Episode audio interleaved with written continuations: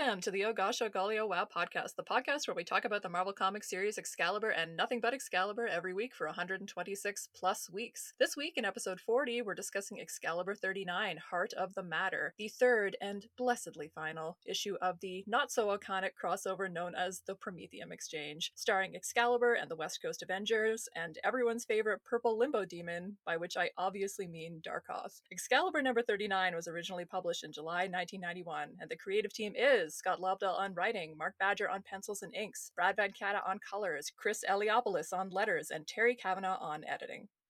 Your wisdom has forged this ring. Hereafter, so that we remember our bonds, we shall always come together in a circle to hear and tell of deeds good and brave. I will build a round table where this fellowship shall meet. Ah, and a hall about the table. And a castle about the hall. And I will marry. Ah. and the land will have an heir to wield Excalibur. Knights of the Round Table.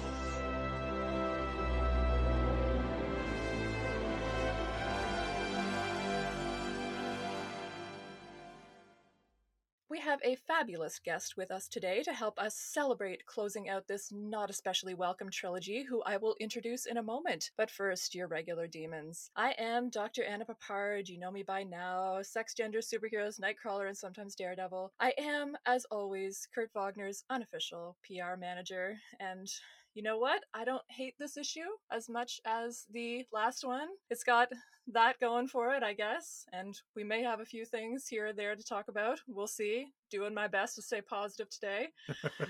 I am joined, as always, by Mav. Say your thing. Hi, I'm Christopher Maverick. You can call me Mav. I, would like to apologize to the audience for my behavior the last two weeks, or 27 weeks, or 88 weeks. I'm not sure how long Promethium Exchange has been. How long on. have we been in Um, limbo? I, I mean, I mean, I'm, I'm certain it was the last 347 episodes of this show have been about Promethium Exchange, and um, it's over now. And like literally everything, I, I mean, I, I'm never going to complain again. That's not true, but I'm never going to complain again. I just feel so overjoyed. I am through this. Like nothing bad can happen. Nothing can kill my buzz. I feel great. I am looking forward to discussing sex and gender and race and what all the stuff that I do. There's thoughts of those things in this issue, but all the stuff that I do, we're going to discuss for the next hundred some odd issues of Excalibur, and I feel great about it. No, no complaints. Thank you for that, Mav. Andrew, what have you got for us this week? Hi, I'm Dr. Andrew Deman. I am a lecturer at St. Jerome's University and project lead for the Claremont Run, which studies the vast heights and unfathomable depths of some of the finest character stories in comics history. But today, like so many of our listeners, I'm really just looking to get closure on that Darkoth the Demon character who's been keeping us all up at night for so many years, wondering whatever became of him. For a lot of us, this is the real end game, and I'm delighted to be here with the three of you on your left. Thank you, Andrew. Oh yeah, well we'll get to that Darkoth conclusion. All right, the pod is delighted to welcome this week's guest, a woman who knows comics and lots else besides. She has a name, and it is Andrea Ayres. Welcome, Andrea. Thank you. Thank you so much for having me. we are thrilled and delighted to have you. I'll tell the listeners a little bit about you. Andrea is a writer, critic, and scholar interested in visual rhetoric, psychology, and fan culture. She also has what she describes as a weird cottage fascination with arbitration law. Her first love was politics, and now she writes about comics and will never cease making comparisons between the two. She lives in Santa Cruz and is allergic to rotting kelp, which has really sucked the fun out of living by the ocean. Yeah. is that true, Andrea? It really is. Like every morning I wake up and I live like I didn't know that like Santa Cruz apparently is known for its dense kelp, which apparently helps with surfing. I don't know if that's something they just tell people who move here so that they sound like imbeciles when they talk. Like um but like every morning I wake up and I'm like, "Oh my gosh, what is this? Is this anxiety? Is this?" And I'm like, "Oh no, it's kelp. It's just molding kelp on the beaches." So yeah, so um, I went to an allergist and he was like, "Yeah, the only way you can actually get rid of that is if you move. But since you just moved here, I guess that's not really a, a solution." I was like, "Thanks. I'm glad I get to pay hundreds of dollars for that advice." Oh my god. That's like the joke about the the doctor thing of like, well, don't do that. That's not helpful. Yeah, it's like, well, it's already been done, sir. Oh, well, I'm very sorry about that. Can we perhaps distract you with some discussion of Promethium exchange? Oh, sorry, Hmm. we could have had you on for such a better. that was issue. just mean. I know. I'm sorry. I, I do have to mention that one, I don't know if it was the first time we virtually met, but it might have been. But I gave a talk at like Andrea's like school a year and a bit ago where I was like, had to come, had to come, was graciously invited to come and give a talk about superheroes and sexuality. And it's funny because I was so stressed out and uninspired when I was doing that talk that I kind of just did a sexy nightcrawler talk. And that was like kind of where a bunch of my ideas on that subject started to coalesce. So, in a way, Andrea, you were present at my origin story.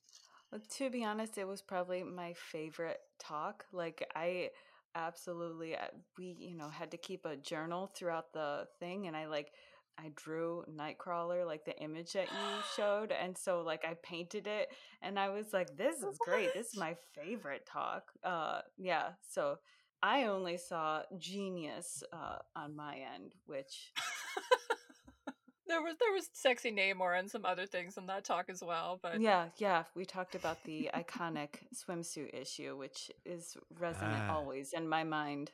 as Marvel- it should be. Marvel Illustrated Swimsuit Edition. We've had many. We've had many a discussion. I learned this week that Chris Cooper, the guy who got, you know, the bird watching by while black thing in Central Park, that Mhm. Chris Cooper, Mhm.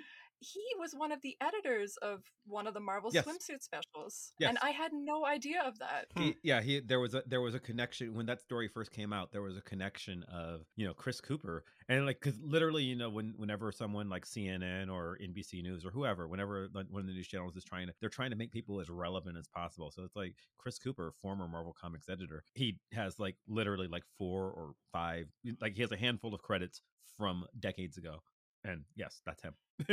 But that's one of them, and Yes. that's one of the most important credits you could possibly have. I am eternally jealous, of course. I I love the Marvel kinda Sil- blew my Illustrated Swimsuit editions. I thought that when when those came out when I was a kid, when I was a teenager, I was like, and not just because it was sexy, I was like, wow, something's happening here. I don't know what to think about this, and much of the rest of my life has just been about you know trying to figure that out. So you know, There's a couple of Excalibur pinups, and one of them is pretty fun, but Kurt's wearing Bermuda shorts in it, which seems like really a poor choice for him at the beach, and it just blows my mind to this day. I mean, in the sense that obviously he canonically wears a Speedo in comics. I mean, that's been in Excalibur Mhm. comics, and he's throwing on Bermuda shorts for the swimsuit special? What the hell is happening? you're going surfing, you know, you have to have the look. Kurt, if nothing else, certainly knows to cosplay for the occasion. you know he's not swimming on his own he's a, he's on the beach you know it- it's part of the outfit he's doing it to fit in You're, you're not going to sell me on this Mav. anyway, let's get back to our guest um, and tell our listeners a little bit more about her. So, Andrea, I don't know a lot about your comics origin story, and I love talking to people about that. So, tell us a little bit about it. Have you been a lifelong comics reader?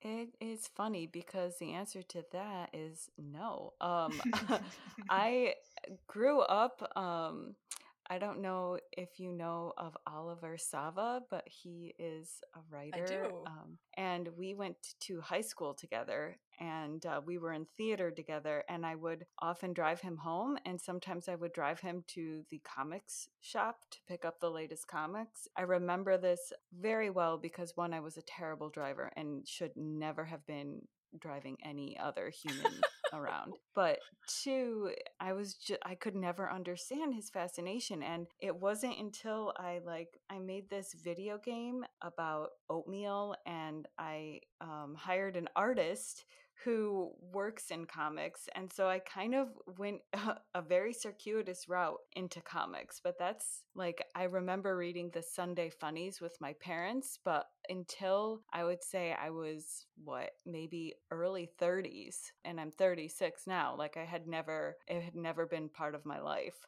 what kind of things are you especially drawn to? Like, I mean, X Men comics, I know you obviously know pretty well. You like do X Men editing and various Marvel comics. Well, not just Marvel, but comics edit, editing and writing for Comics XF, which is how I know you. But yeah, like, what kind of stuff are you particularly drawn to? Are you more on the superhero side or the indie side, or are you a voracious reader of all things? I like to really read a, as much as I can since I feel like I'm I'm still learning, you know, like what I really like and I cannot stop because I I kind of grew up writing about um, first I started writing about politics for different websites and then I wrote about video games and so now I write about comics and just seeing the interplay between them all I try to Mhm. read as much and as broadly as I can because I love seeing the connections between those. I think one of the first things I ever wrote was how like soap operas and comics how much they have in common um, and their use of memory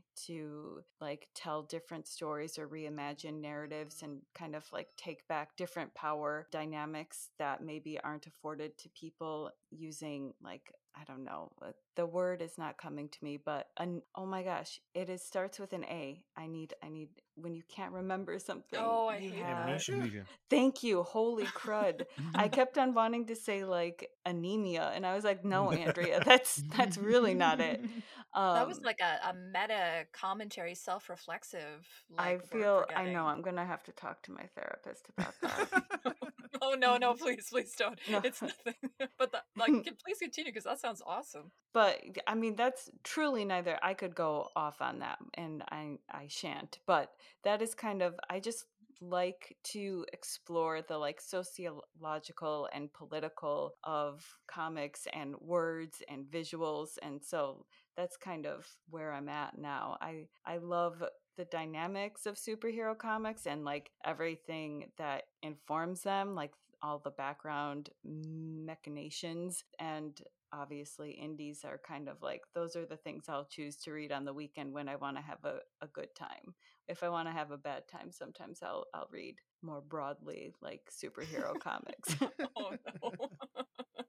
yeah, I mean that's kind of fair enough. But do you have a particular affection for X Men though?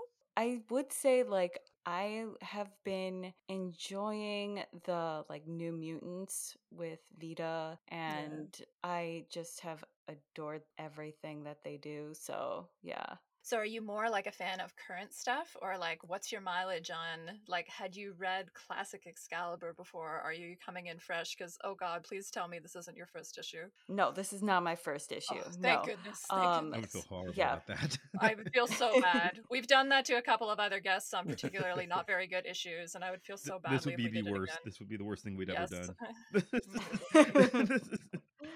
I mean, even even if it's not your first issue, I still apologize that you had to deal with this. yeah, really. I well, mean, we can continue apologizing. And it's great. I love reading bad things. Uh, Well, you're welcome. So, yeah. So in this case, this was like dessert. I was like, ooh, yeah, trash.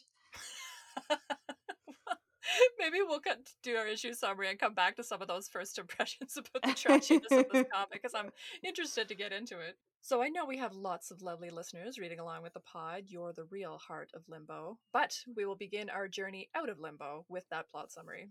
Excalibur number 39 begins where Excalibur number 38 left off. With the end of the world, of course, Doctor Doom has plunged the Soul Sword into the beating heart of Limbo to transform Limbo into Promethium to rule the world. It's weird, but anyway. Excalibur and the West Coast Avengers have arrived to stop him and do their best. Rachel is able to telekinetically stop the sword from cleaving deeper, which gives everyone time to fight some more and perform some plot exposition. As everyone is fighting Doom and demons, Meggan is rocked by agony and empathy for the demon who has it in for Doom, who she realizes is not a demon at all. Before long, Doom and the one demon who hates him face off. Between punches, we learn his name is Darkoth, and he is no demon, but a man experimented on by Doom, who's covered the man's skeleton in promethium before Doom knew of the substance's value as a power supply. This gave him a demon's form, and when he dies, the promethium in his body causes him to be resurrected in limbo. I'm going to read the next bit pretty much right from the Marvel fandom wiki because it makes more sense than anything I could write up, or really anything I thought actually happened in this comic. I was clearly confused. Doom continues battling Darkoth until they collide collide with Phoenix, causing her to lose concentration. This causes the Soul Sword to slip fully into the heart of Limbo and utterly obliterate it. Doom, satisfied with the outcome, returns to Earth through a portal to wait for the dimension to collapse into a massive ball of Promethium. As Darkoth claims the Soul Sword, his hate causes the demons to change into a swirling mass that attack the heroes from everywhere. He plans to die in the collapse of Limbo, causing it to cease to be rather than collapse into Promethium. Meggan, as an empath, manages to persuade him to stop, and suddenly the dimension is empty as he finds peace within himself. He sends the heroes home, including a distraught Kitty as Lockheed is seriously wounded. He keeps Meggan for a moment longer, thanking her for her help. He sends her home, then, with the dimension purged of Promethium, he sits alone, ready to defend the realm. Just a lot. Really a lot at the end there. Okay, let's do those first impressions. Guest privilege, we're coming to you, Andrea. What's your mileage on this issue? The word trash was already thrown around. What did you make of this one? You know, I think like I I was thinking about how I could describe this and it's like what I came up with it's like being hit in the face with like a mm. wet spaghetti noodle which is like just like one and just from like some random direction you weren't sure where it came from like it's annoying and you're like why did that happen to me? But it's not going to ruin your life and i feel like that pretty much sums up my experience with this issue and this arc. It feels like why why? Just why? It's like a perfect because it's not like i'm actively offended by it it's just like why? Yeah like I know people spent time their labor uh, like the minutes of their lives which we only have one of that I know of anyway and this is what was chosen and I just feel there's a little bit of sadness about that to be honest but oh god. yeah. Yeah my heart is aching with empathy for that now. The sadness of the work for hire comic book industry.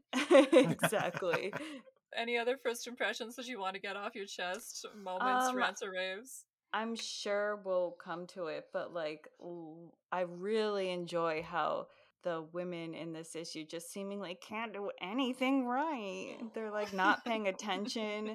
They're like, oh gosh, what does Scarlet Witch say? She's like, she can barely do anything. I don't know. It's just, I love it. Um, oh no, here, here. She says, I blame myself. And it's like, well, of course you do.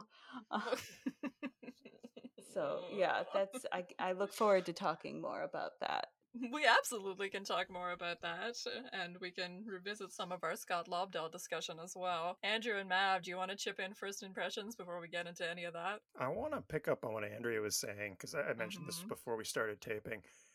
The helplessness of the women, that, that's kind of a Lobdell thing, uh, especially mm-hmm. early on. But Rachel knows how to program a VCR she mentions this in the book that she can't even program a VCR. Rachel is a telepath who comes from a technocratic future. Right. Come on. She knows how to program a VCR. Well, Ridiculous or uh, yeah she does and this is this is Lobdell being stupid because the argument would be that she can't program the vcr for the same reason that like i don't know in 2021 maybe you can't drive stick shift or something right? Like she comes yeah, from or wind a clock. yeah yeah she she comes from far enough into the future like she's she's from now basically. If they're in if they're in 1990 Uh, this is this book came out in 92 91 91 91 so if they're in 1991 she's from 2021 she's from now. Maybe she can't program a vcr it's a stupid argument. Disagree. It's a stupid argument. It's so stupid. It is it is so it is like like he's not thinking this far. He, he's just thinking that this is a topical reference. The kids will love this. They'll get it. It was not yeah. No, it, it wasn't. it's such a small, slight character dig, though. Like those are the things that I hate about Lobdell. Yes. The casual dismissal of feminine agency in little details. Frankly, the men aren't much better, but it, it- he is especially bad with the women. He's a bad writer at this point. I will give him credit and say he be, he is a very improved writer later on, but I, he's, he's never going to be one of my favorite writers. And this is, I think I said very early on, these three issues are quite possibly my least favorite of all Marvel comics ever produced. Like oh, literally, I, I there's there's Wow. I hate the Promethium Exchange. And maybe I'm harder on it because it's in, you know, one of my favorite comic book series, but like I read Speedball. Speedball was better than this, okay? Epi- you know, issues of of Darkhawk are better than this. This is garbage. This is the art's horrible, the story's horrible. Yay, there's Darkhawk. Darkhawk, last seen in you know official handbook to the Marvel Universe Deluxe Edition number 16. That's the last that's his last appearance, which even that was years earlier. Like it's just he chose a random villain or hero at like nothing here makes sense. No one's in character. Why is Rachel, you know, Rachel and Scarlet Witch? And by the way, this is this is Scarlet Witch of West Coast Avengers, where she is now moving into the super powerful. Oh my God, she's the most powerful person in the universe. Why have we been Yeah, treating her like there? That's the storyline she's going through right now. So let's just, um, yeah, whatever. You know, we'll just make her stupid and, and, and inconsequential. Everyone's stupid and consequential. Even Doom. Why is Doom Mhm. a moron in this book? like, Okay, well, I want to get to all of that, but maybe let's start with the Lobdell and the women issue because I wanted to revisit that. Yeah. And we, um, so we talked about this a little bit back in our episode on Excalibur 37. Um, some of the real life Scott Lobdell stuff that we've kind of been alluding to in various episodes. Um, I won't go into the whole details again here, but the shortest possible version of it is Scott Lobdell has harassed women in the comic book industry, probably outside of the comic book industry as well. Um, he's admitted to this in at least one case, and um, we know that it's happened other times as well. Um, we're talking inappropriate sexual comments and messages, unwelcome sexual propositions, and in the case that he admitted to, there were racist comments involved as well. So fun times. In Uh, public, too, obviously right? in public yep yep yep so everybody witnessed this and obviously other sort of private exchanges came to light um, surrounding that as well so obviously all of this is compounded by power dynamics when we're talking about this kind of thing like lobdell had quite a bit of power in the comic book industry when many of these things happened which can be especially difficult for the person being harassed to navigate this is one of the big problems with this kind of thing in addition to it just being terrible anyway. There's always a fear when you're in that situation that you might harm your career just by like standing up for yourself. We're kind of all of us here familiar with kind of some of the problems here. But i wanted to this is a fun topic for you andrew i'm sorry but i did want to have a conversation about because we're going to be having conversations about this with when we get to warren ellis as well so it makes sense to just start having some of these conversations. But if you had thoughts about how do we handle when we're talking about a book by a problematic creator like how much should it matter? I mean we're not supporting him financially by purchasing this book you know i'm reading it in a copy from 30 years ago i didn't send scott lobdell any money. But aside from that you know how do we approach a text like this? Like should we be reading his biography into this text? Should we just not talk about the text at all? Should we make that the focus of the discussion? Like i know you read plenty of texts by problematic creators and have to deal with this in some of your own writing. What are some of your thoughts about how to handle that? I think there's I was thinking about this as I was reading it and I I don't think you can divorce like Mhm. I mean you can't you see elements of of who he is come out in the way women like in his writing. I think like people inevitably put themselves into their writing no matter what they say. It's impossible. It is an impossible thing to not even if you're writing for a large corporation, like it all is informed by your experiences and your life and it's just I think you cannot divorce the two.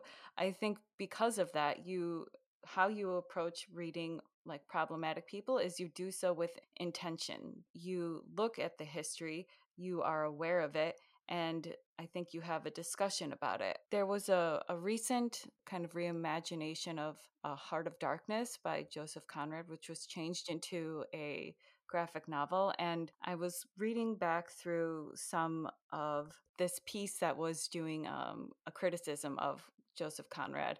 Um, it's from a book of prefaces, but I if I could read like two sentences from that, I thought it kind of sums up how I feel about this. of Um, course. it says there's a notion that judgments of living artists are impossible. They are bound to be corrupted, we are told, by prejudice, false perspective, mob, emotion, error. The question whether this or that man is great or small is one which only posterity can answer. A silly begging of the question, for doesn't posterity also make mistakes? Shakespeare's ghost has seen two or three posterities, beautifully at odds. And I just thought, like, there's that notion we have where, like, we think because we're flawed people that we can't judge other flawed people Yeah. for their flawed beliefs. And I think the way you kind of overcome that is by saying, like, plainly, you look at what happened and you read and talk with intention and clarity and transparency. Yeah, I mean, that's a really succinct and clear way of putting it. I mean, how would we approach that in this case then? I mean, I think you're absolutely right that it does make sense to read some of the biography into this. I think where I'm coming from about it is that, as I mean, you know, we're literature scholars on this podcast, um, some of us anyway, and one of the things that we get told to do is to not bring biography into it ever. And it kind of gets hard to like retrain ourselves, like in that respect and it's fun like i mean i see this in myself as a comic scholar because i so rarely think about industry or biography things and i have to when it's something like this that you know affects the work in a real way and i do but at the same time it's not usually foremost on my mind because it's just not my training Can I push it that? yeah Mav i know you, you, This- you okay, want, so- to so this okay this is a weird I'm, I'm gonna go way more i know i do a lot of comedy relief here i'm gonna go way more serious academic for just give me five minutes here and then i swear i'll go back to like fart jokes at the end um but, one of the things that we we learn as literary scholars is mired in mid 20th century criticism it's called the new new criticism where you know the text is a text Yeah. don't bring anything in you know okay Death of the author. Death of the Author, um, uh, La Mort de l'Auteur is uh, the Death of the Author, which, which is written by Roland Barthes, and I am a huge Barthes fanboy. I love a lot of his work. However, I think it is not that simple. I am also a fanboy of Walter Benjamin, who argues that the storyteller does not create the story by himself. The story is created in the mind of the storyteller and in the mind of the reader the reader and the storyteller negotiate their you know the act of reading the act of reading and imbuing a story is is an act of negotiation of what you read with the intention of the author, the cultural context in which it was written, and the cultural context in which you are reading it in. It is ridiculous to assume that a reader in the year 2021 is going to read some story from 1421 and not see lots of sexism in it you are you live Mhm. 600 years later it's a different world right? Like it's just like that's how it's going to work. It doesn't matter what lobdell intended it doesn't matter if lobdell intended to like bring his, uh, some of his own sexism in. What matters is it's 2021 and i do know who scott lobdell is and frankly this bothered me when i read it in 1991 it bothers me more now and that has to be okay. This comes into play a lot in criticism it's an argument it's a meta argument that happens in cultural studies as to you know when are we being pure new critics when are we being pure the author is dead and when are we being pure um, cultural context uh, comparative literature people and there is no right answer for that. However i think in order to do our jobs correctly we have to negotiate this. This comes in andrew like you'll you'll speak to this you just had this like conversation on claremont run completely different case where somebody was like well you know i don't think it's fair to put like your modern sensibilities on this this wolverine story from 30 years ago. Oh right. And first off, Mhm. yes, it is. Second, Andrew has a PhD in literally doing this. Third, if you're reading the Claremont run, why are you reading the Claremont run? Because that's all it is. Is literally like the Claremont run is, is nothing but Andrew overanalyzing, like with literary analysis, comic books from 30 or years ago. Under analyzing. Right, yeah, but- it depends. analyzing with exactly the Right. right amount of intent but that's the but that's the project is to bring academic analysis to comics Mhm. that Chris Claremont stopped writing 30 years ago. Like that's the gimmick, right? Like there's nothing more to it. So yes, I think we have to take into context not only who Lobdell was when he wrote this, but who he is now and just who we are. Like it's just there's no way to not read it that way. There's no way to uh, one of my favorite books to teach as a professor, like a book that I assign to my students constantly is Tarzan. If you've never read Tarzan, if you've only ever Mhm. seen the Disney movie, Tarzan is super racist. Everything about it is racist. massively, massively Yep. racist. That's why I assign it because I like having the conversation of, okay, let's try to take this into context of when it was written 110 years ago, and let's try to take it into context of now and see what we do with these changes. How does our cultural context change in relation to this story, which is frozen in stasis in time? So I think we have to do that. And now, again, you know, poop jokes from here on out for me. I don't have to do that. But I mean, it's arguably even more complicated though when we're talking about something that exists in the present. I Right. mean, Scott Dell's Scott Lobdell's been on the DL since he kind of stepped away from writing for DC Comics several years ago, but, But he's this alive. isn't from 100 years ago. Yeah, he's yeah, alive. he's, He's alive and was an- writing comics until recently. yeah, eh, I think he like 2000. He acknowledged the controversy and basically stepped away. And I, I want to say 2013, 2014. So it's not that far removed. So it just I agree with everything that, you know, both of you have said, but it's just you see it in criticism of these things where it's like I can't believe I should believe be able to believe because you know I'm cynical I've been around a blog or two but you know so many times I'll read comic book reviews of a creator who's so problematic and it's well known that they're problematic and there's just no acknowledgement absolutely none and it's sort of frustrating the ways depending on kind of your subject position you're required to speak about these things and then other people aren't required to speak about them Right. I mean, you obviously, if you're minoritized at all in these spaces, you're required to speak about them, and then if you're not, you're often not. And God, that's frustrating. Like that really, really frustrates me because it's like another podcast or another sort of critic would just do a whole thing about Warren Ellis and not even talk about it. Yeah. And I don't think anybody should be allowed to get away with that, and yet they can. And that's just a vent, basically. Well, or I mean, it's not our job to decide how other people like. If you want to be a pure new I know, critic, I eh, know. sure, okay, fine. And I and that's not not getting show. a job if you're a pure new critic. Right. No, eh, yeah, but I mean, Well, but, hope but, not, but- but but sure, if that's what you want to do, sure. It's not this show. It's not what any of the three of us do. It's not what Andrea does. It's you know. And does the show have to be fair to that point of view? No, because it's our show. Uh, I mean, I mean, it, it does. It doesn't, right? Like, it, it doesn't. Like, we're going to put our own sensibilities into it. That's why we wanted to do this in the first place. And sometimes, you know, there's times where we dis- where we disagree. I'll, since I can't, I can't speak to being a woman with a in a history of se- sexual harassment in the industry. What I can talk about is we because we talked about this in, at length on my other show. How do I negotiate Bill Cosby? Bill Cosby is a deplorable human being who is one of the most important black creators that has ever lived. Period. Mm. I say that completely unironically. It is impossible to do pop culture of the 20th century, my job,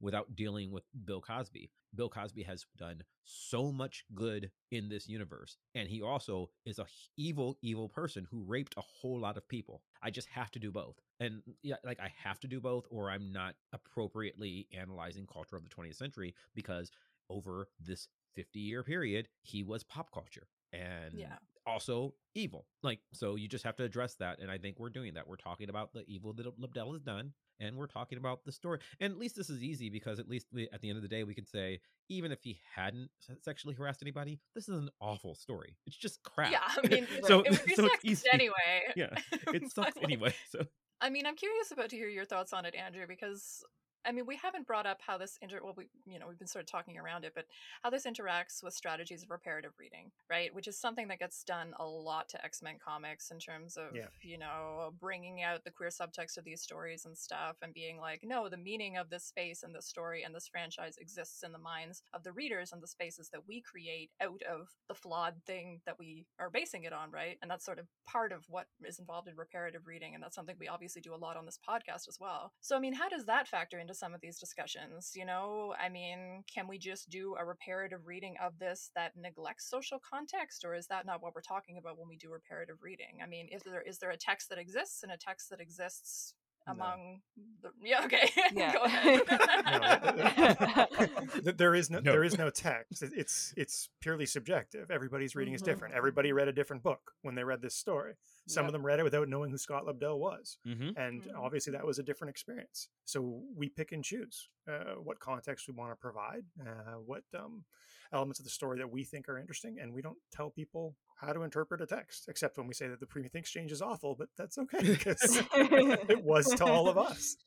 but I guess what I'm asking though is that if we're saying that that how we interpret it is fine, is it fine to interpret it minus the context of Scott Lobdell's biography? Yes. Yeah. hundred percent. I can't. Uh, again, yeah, we don't have can't to do control people's circumstances. We, we don't have control Yeah. over paratext. it. Mhm. So Mhm. I, I think trying to pretend that we do is a massive flex on the part of any academic Mhm. uh, and doesn't really hold up. Yeah, I guess I'm just wondering about the ethics of that. But anyway, Andrea, go ahead. Well, uh, just uh, the the past few minutes have just been thinking a lot about you know in the realm of like the way political news and he- you know in the states is covered has been um a disgusting horrible like morass it's a mess right and i so i was reading it's Gaye Tuchman's Making News by Doing Work, Routinizing the Unexpected. It's from like 1973. And it just goes into the way like the mechanization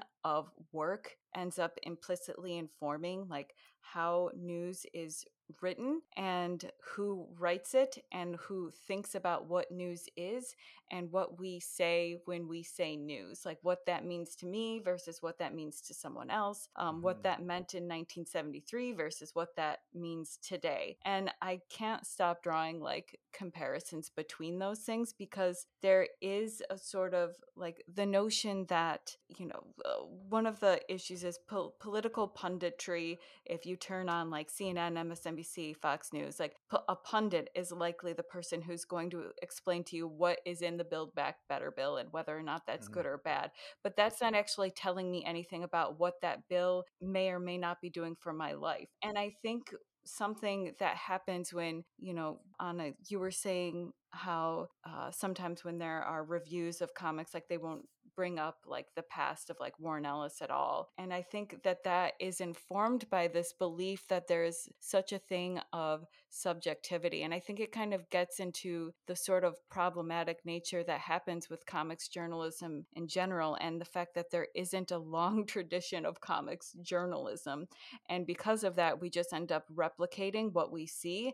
And what we see is actually a huge problem. And in the journalistic, I use scare quotes around that, um, enterprise that is comics journalism, like, you know, you see all of those kind of bad behaviors replicated because people think, well, an institution is doing this. And if the institution is doing this, then I, as an individual, should do with that because you know being subjective is important and yeah that's just not the world we live in and because of that we see the disservice that that has to our politics to our culture to our societies Well, can I maybe point this back at Anna just because one of the things that I've talked about this before on the pod that, that I've always found remarkable about Anna's scholarly work and sort of um, more critical work is just her capacity to bring in her personal experience and readings Mm. and present Yep. things that feel, you know, subjective. Like you understand this is Anna's interpretation of it, but it still contributes to like the broader understanding of a particular text, even if you don't share Anna's perspective.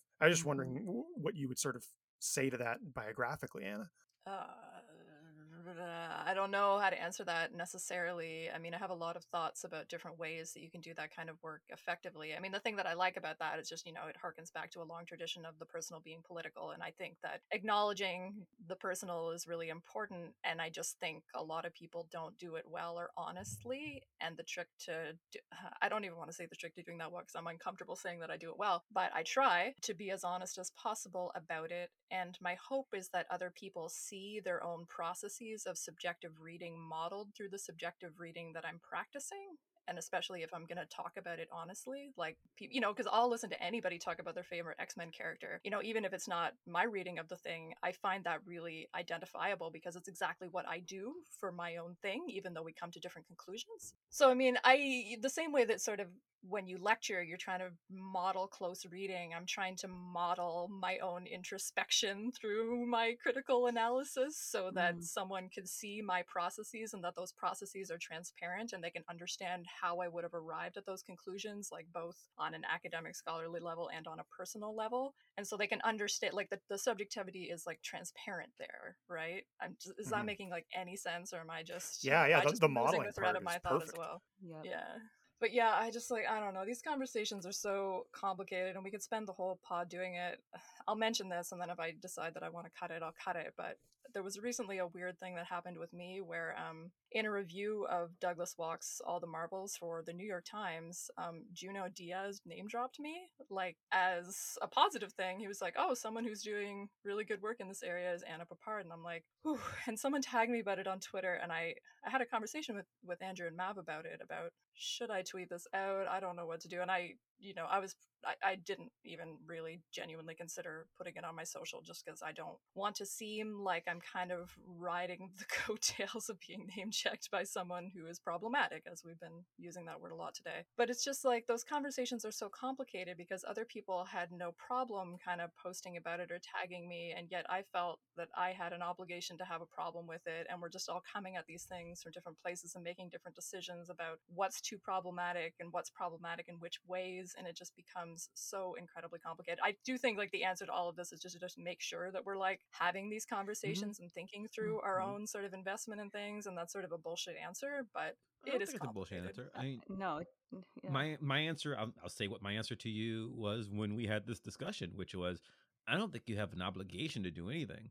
I don't think you have an obligation to feel bad about it. I don't think you have an obligation to not feel bad about it. I think that you have your response. So I don't want to. We're doing enough rehashing the world of Lobdell. I don't want to rehash the world of Diaz. Um, no, let's not. But like, yes, people can look it up. He's got he problematic issues, not on the level of evil of Bill Cosby, but bad. You know, and I'm never been in the room. I don't want to judge D- Diaz. He's got a career because he does and I think that at the end of the day, for me, not for Anna, for me, my friend was mentioned in the New York Times, and that's awesome. Mm-hmm. Right. Mm-hmm. Like so Aww. so that's so that matters to me, and it doesn't matter because frankly, in the context at which Anna was mentioned, it was and Anna is doing good work in this area, which mm-hmm. is demonstrably true. And it is recognized by a New York Times columnist as a thing that she is doing that is demonstrably true. Mm-hmm. In as much as I care about Anna and the kind of work that she does, Diaz's personal life, good or bad, doesn't matter because it's not like he mentioned her in the context of and here is a person who agrees with my life choices that's not what he did right i was and i'm not and i'm and, I, and i'm not gonna i'm not even gonna name the name yeah. i was recently tagged in i was like Lenny Maniac Dynamics, I have um, little daemons that go and let me know when someone cites me. And like I was recently cited by another scholar who I have serious problems with mm-hmm. for personal reasons that I'm not even going to mention. Not going to mention his name. Not going to because because I, I don't want to give him that kind of breath. And to me, I was just like, you don't like this. However, it's also good for me that people care about my work enough to tag me in a conversation about something. So like cite me. So like it's a complicated web of things. I mean, there are, we live in a world with some problematic people. And frankly, for all I know, everyone's evil, and I just don't know what happens. You know, the milkshake duck theory, right? Like maybe I just don't know about what other people, what evil the good people are doing. I can't know that for everything, and I, I think it's fine for Anna to be proud of what she's done because she does do good work, which is why, and she's not going to say that herself, but I will, and Andrew will. so, um, but um, I also think it's okay for her to feel weird about it because I've been in that situation, and that's you know she's human. Oh, thank you, Mav, You're for welcome. complimenting my humanness. and... She's no, a blue furry elf. Really, seriously, I was I was very touched by that. Seriously, I'm just being being cynical as a protection mm-hmm. measure. Um, let's talk about this comic a little bit more and like get into some of the Dark specific sexism that we that we have going on here. Yeah, I mean, I thought I was going to talk about him first, but actually, let's talk about the conclusion. Well, well, he's involved too, so let's talk about the conclusion with him and Meggan in terms of what this does for us in the context context of some of these conversations about how the female characters are treated in this book and stuff. Because we've had this a couple of times now that Lobdell has done something with Meggan, where we had in the previous issue that she was actually the one responsible for taking charge and killing Brian's mentor. And then we get another like hint of her, I mean, I don't know what to call it, darkness or something here. sure. I often kick the Meggan questions to you, Andrew. You can take it if you want. what happens with Meggan here in your reading, and did it interest you at all? I would like to point out that I do find it kind of condescending, as if Lobdell's like throwing a bone to Meggan. Oh, maybe she's mm-hmm. powerful mm. after all. And you're like, no, that's been that's been teased out since at least issue three. Uh, you're you're trying to do something that you you know maybe seen seen Claremont do in the 1970s, uh, and it's it's not working for me, and I'm kind of finding it actually insulting to the character rather than empowering of the character, just because of the pre-established continuity. I think it's really generous of you to assume that Scott Lobdell read issue three of this book that he's on now.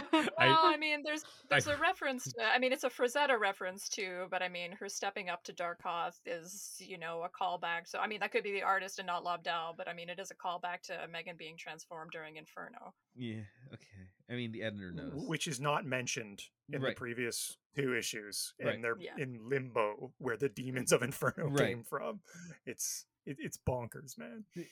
I mean, they're not in limbo anymore. They're in other places because like other he's gonna he's gonna right. make that happen. Like it's literally everything about this is just. I don't think any of the sloppy. continuity from this was carried over in any other books, right? This is just located here. Okay, right? so Limbo appears again later, not only in other X books, in Excalibur. Uh, yes, Darkoth and the Soul Sword appears again in Excalibur. Darkoth doesn't. Like the, the resolution of this is never okay. This was in 1991. It is now, as we record, 2021. Darkoth has not been seen or mentioned. Yeah, this is his what last happened appearance, here? right? yeah, and by the way, I said he last appeared in the official handbook to the Marvel Universe, Book of the Dead, issue 16. Yeah, like this is a character that no one cares about. That Lobdell threw a, a, a dart at a at a board and found Darkoth and it's like, I'm gonna make this work. Who's gonna know? And because Darkoth's a character who died in like Fantastic Four I don't know, like probably in 1982 or One something. Yeah, like like years before this, like a decade before this,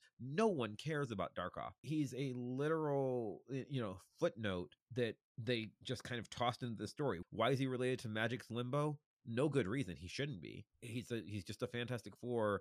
I don't want to say villain. He's a misunderstood character but who was effectively he fought the Fantastic Four. It's yeah, cumbersome. allied with them. Yeah, it makes no like none of this makes any sense, and it didn't matter because he was just like it, he was chosen because what kind of nerds even gonna know who this is? Well, me. I don't know who it is. I'm, you know, and in 1991, I knew who it was because I was the I was the nerd that read all of the official handbook to the Marvel Universe. So I'm like, really, Darkoth? That's not where he is, but okay. And also eh. because I was a big Magik fan, and this is this makes no no sense in the history of Limbo. I mean, I guess Lobdell intends to kill S'ym here. I, I know he gets swallowed by inclusion. by Darkoth's big vagina mouth stomach thing. Sure. I was that is exactly what the page I was looking at right now. Because they're also on that like Meggan is making this face that is like I cannot describe it. It is like the face you would imagine like think of like a 1960s like sort of like leave it to beaver like oh jeez i'm an empath and a shape changer and i'm afraid i'm not very good at either and it's like no you um, restarted a planet. You're fine Yeah, I mean, the issue I really have, because it's one of those things where I can see a grain of, you know, I can see the story being told differently and that it actually would interest me, but it's just like the way that it reverts to childishness for her in terms of the dialogue, too. And she does have like an innocence and a naivete about her, and that's true, but it's just the like, I'm sorry that he hurt you. Now you're the one hurting you, and that's dumb. Yeah. And, like, I get why he thinks this is a good idea because he thinks like her naivety is like yeah. childishness, but that's not the same it's, thing. It's patronizing no. again. Yes. That, that's what he's doing. And and it shows you like the sort of problematic nature that is this idea that naive naivety is childishness and which actually does a disservice to children as well yeah. because like yes. a child yes. would read this and be like what the hell like uh, because kids are extremely emotionally intuitive and like th- one they don't they just don't talk like this and yeah so i just find myself frustrated and i think part of the thing that is so frustrating about this issue about this arc is that you get a sense that like he doesn't care and that lack of care like well why should yeah. i care and that is a little dang frustrating that's actually my pet peeve and it's, it's it's a broader pet peeve too but like every character in this story sometimes knows things that there's no way for them to know because Lobdell needs them to know that so they can give the exposition. And sometimes yep. they're and that, idiots. That's because, just bad comics writing. Yeah, and then sometimes they're idiots because he needs them to be in order to move yeah, the yeah. plot along. Uh, so, I mean, the other piece of this it. entire this entire storyline starts, and we we talked about this briefly two episodes ago. There's no reason for them to be on this mission because Meggan, television addict who watches TV 24 7, would not have allowed Doctor Doom into the lighthouse. How does that even happen? Meggan's not a Mhm. moron. Meggan, like, Oh, I, Kitty. Yeah. Kitty would not have gone along with us. well, yeah, and Kitty, like, he knows Kitty that- is jobbed bad in this arc. right and he and he he knows that kitty has this prior relationship that he did not read with dr doom that is greatly simplified kitty is not a moron meggan's not a moron like none of this makes any sense and you know like hey okay yeah sure let's trust dr doom why you know no reason to go to We limbo got nothing else happening today. Right. And it's not like she doesn't even know where she knows that limbo is like the worst place in the world. So why would she ever even want to go there? She won't even touch the sword like for the last 15 issues that it's been sitting outside because she's like, I want no mm-hmm. piece of this. But oh, but Dr. Doom asked, so yeah, now. And then all of a sudden she's like, Oh, I shouldn't have trusted Dr. Doom. Yeah, you think? like, of course not. It's Dr. Doom.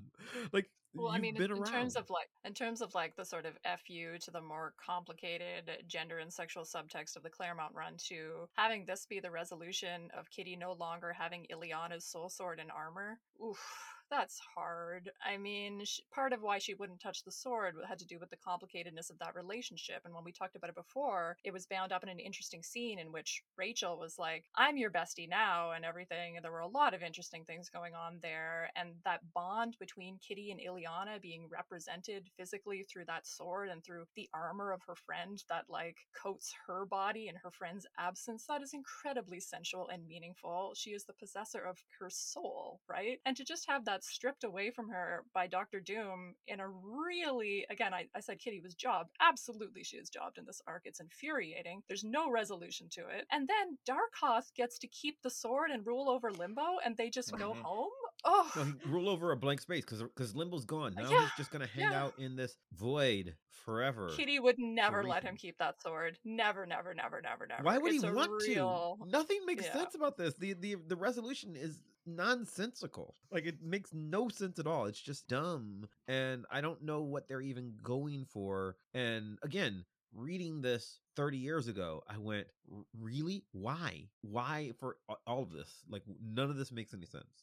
So we don't find any interest in this. I mean, is it trying to call back to previous stuff with Meggan and this like element of like I said before, darkness in her or something? I mean, we get a deliberate comparison between her and Darkoth here, and we get it evoked in the art as well, which I assume was done quite intentionally. On the third to last page or whatever, there's sort of the scene where they're lined up together and their faces are parallel, and then we get the page you know, the second to last page where he's having this kind of stroking her face, sort of romantic exchange with her, and she's very flattered by this. I mean, I didn't like this, but why don't I like this?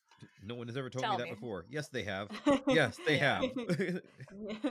But I mean, what is it trying to do here? Like, I mean, I think Lobdell thinks what he's doing here with Meggan is smart. I think he thinks he's being cool and smart and subversive and just doesn't understand, like, I think what he wants doing. a Dark Phoenix. You think? You think that would have been where he went with Meggan? Yeah, I think that's what he was lining up, but I, I could be totally wrong. I'm that wouldn't to give him surprise me since a lot of yeah well i mean i don't know but i mean it's just a lot of things just seem like references to bigger better stories but kind of watered down so that Yeah. would not surprise me Can I be nice to Lobdell for a minute? you can you can so I think I mentioned last time I've kind of dissociated from this story, and I'm not looking at it as a story. I'm looking at it as like watching a writer try. Uh, there were three things that I thought were very small, unimportant things that were, were maybe not bad. I enjoyed the Wonder Man swagger comment because that was the kind of self awareness that I missed from Excalibur. Uh, you know, how do you maintain swagger while fighting at the same time? That's okay, sure. Fourth wall break, Deadpool like. Uh, I thought that some of the um, internal conflict of the superhero demons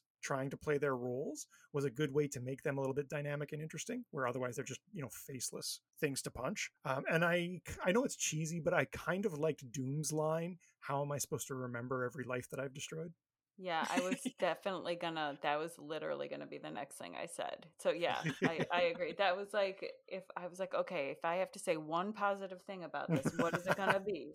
That was It it. was better when M. Bison did it. For me, it was Tuesday. That's that's what that's what he's trying to do. He's like, but you know, Yeah. I liked the design of Punisher Demon where he has the skull that's like the mouth on his chest, and I sort of enjoyed that. That was my one positive thing. I mean, I enjoyed some of the action. I mean, uh, there's like sort of an elemental, monumental feel to the Darkoth Doom battle that I didn't hate. I enjoy the panel where Doom's armor gets busted and he has like his two hairy, beefy arms like inside of the armor, and it's very unintentionally hilarious. I'm, I'm so trying. we're saying Other we like the moments- story after all. Yeah, I'm I don't not. know. I'm you, trying you'll to note end that on I've not a, played this on an game. I'm not playing this game. No. this is my least favorite comic of all time. I hate Hey, I'm this. doing a reparative reading here. I I'm, know. I'm practicing I what we hate preach. this. I hate this so bad. okay, here, how's it how's about this for a question? If you had to pick a thing you hated the most about it, could you Oh. could you choose? Ugh, No. no. I mean, uh, uh, yeah, the artwork I hated at the time. Over time, I think I hate the story more. So, like, uh, nothing makes sense. I don't recognize anybody, and I don't mean just visually. I mean like intellectually and emotionally. I don't know why anything's happening. It is so jumbled. Like, it's just people doing stuff to get through. Let me throw this over here. Like, I forget like every flipping through it now. I've read this. I read it back then. I read it again for this story, and now I'm flipping through the, the pages as we're you know doing this review, and then I go, "Oh yeah, Wonder Man's in this." I know because we just talked about him ten minutes ago, but I forgot. Oh look, there's Tigra. I forgot Tigra was in this book. I read this like two days ago. She doesn't get anything good to do, my girl. Oh, yeah, Andrea, any final thoughts that you would like to share with us? Things that we didn't get a chance to cover. Do you have a moment that you hate the most out of anything in this comic? I think for me, it's probably that panel where Meggan says that's dumb and just the facial expression she makes there. And I'm going to have your voice for it in my head anytime I revisit this again, which will hopefully be never, but still. I think it's like, yeah, just the idea of pulling the smallest, I, I guess, how would I describe this? Okay, let's see if I can do it. Um, the attempt at conveying or imparting emotionality or making the reader feel something by bandying about like suicide and that being like, you're wrong if you kill yourself, you'll die a coward. And like, just how that's thrown everything about this story is thrown in there and it doesn't matter like there's no extra thinking beyond that. It's like that line was thrown in that panel because that needed to be there to get to this next point and it has no connection to what happened before and it may not have any connection to what's happening on the next page and even if it does it doesn't matter because at the end of the day it feels like a wet noodle of a comic and i think that is me coming full circle Resolution. that is excellent, Andrew. Andrea, thank you so much for that. Um, I'm gonna do for my last thing, spotlighting very briefly a letter from the Sword Strokes letters page. Um, this letter is from C. Brock Harmon. Um, Short Street, Kentucky. Dear Sword Strokes, oh gosh, oh golly, oh wow. That's all I can say about the new storyline. Girls' School from Heck was just great. I'm glad to see Kitty back with the team, and the appearances of Mesmero and Fenris came as a welcome surprise. Different take than we had, but still. I mean, it was a And then- surprise. Yeah, it was Yeah, a surprise. I that's can't accurate. argue there. So it continues. Kurt has to be my favorite character. His style and panache are unequaled. There doesn't happen to be a fan club for our favorite German super type, does there? I don't mean to ruffle any feathers, but could we see Kurt at least try a different costume? The red, white, and black one is just great, but it's getting old. Last but not least, could the team members begin answering the letter pages? Their replies would be so interesting. And they sign their reply in German, which I won't read. But Terry Kavanagh's response is The team is so busy right now, see, we just wouldn't feel right about asking them to take time out of their hectic superhero schedule to answer letters, which is fair enough. But uh, I liked the reference to Kurt's costume because this won't be current when the pod is coming out. But they announced that they're doing that X Men 97 cartoon, and I tweeted out that if they're doing that, we better see Kurt in the costume he wore in 1997, which, if you're not aware, please look it up. It happened in the pages of Excalibur. And so he would get a new costume, and that would be the costume that he got. So I hope that C. Brock appreciated that when it happened several years from now.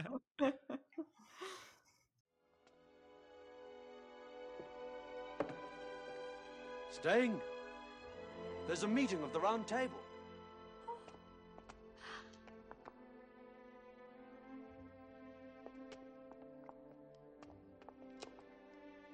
No, I can't.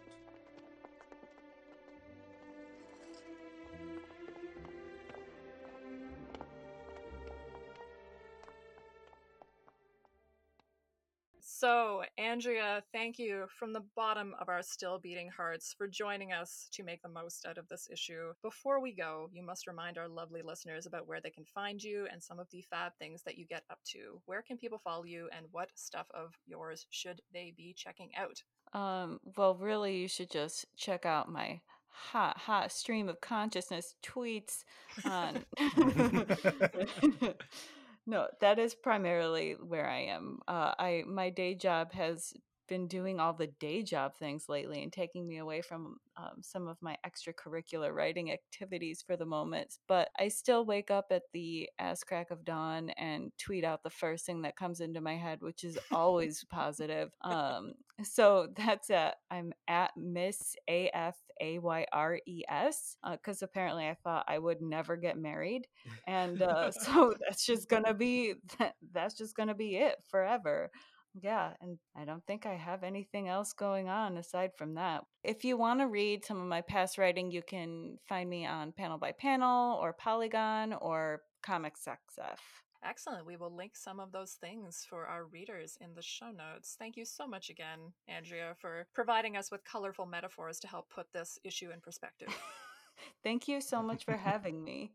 Next, in one week's time, we will be on to episode 41, discussing Excalibur number 40, The Trial of Lockheed. It's told mostly in rhyme from Lockheed's perspective as he fights for life in the wake of an injuries sustained in the Promethium exchange. Uh, I wasn't initially sure what we were going to do with that issue until I realized, obviously, we need to talk about it within the context of the history of funny animal comics. So we are. We have a great guest lined up to talk about that. In the meantime, if you liked what you heard, please follow us, like, and review the podcast wherever you're listening to it or watching it. Don't forget to check out our fabulous YouTube videos, which we've done for many of our episodes. You can find those via our website or the Vox Popcast YouTube channel. As always, if you want to chat with us about Excalibur or pitch yourself as a guest for a future episode, let us know. You can reach out via our website, goshgollywow.com, where we've got some fun extras, and via Twitter at goshgollywow, where we post daily pages from whatever issue we're reading that week and more fun extras. Thank you, Andrea and Mav, for another red hot conversation. Thank you, Andrea, for fighting at our side. Thank you all for listening, and a special thanks to Maximilian of Thoughtform Music for our truly epic theme song. Play us out.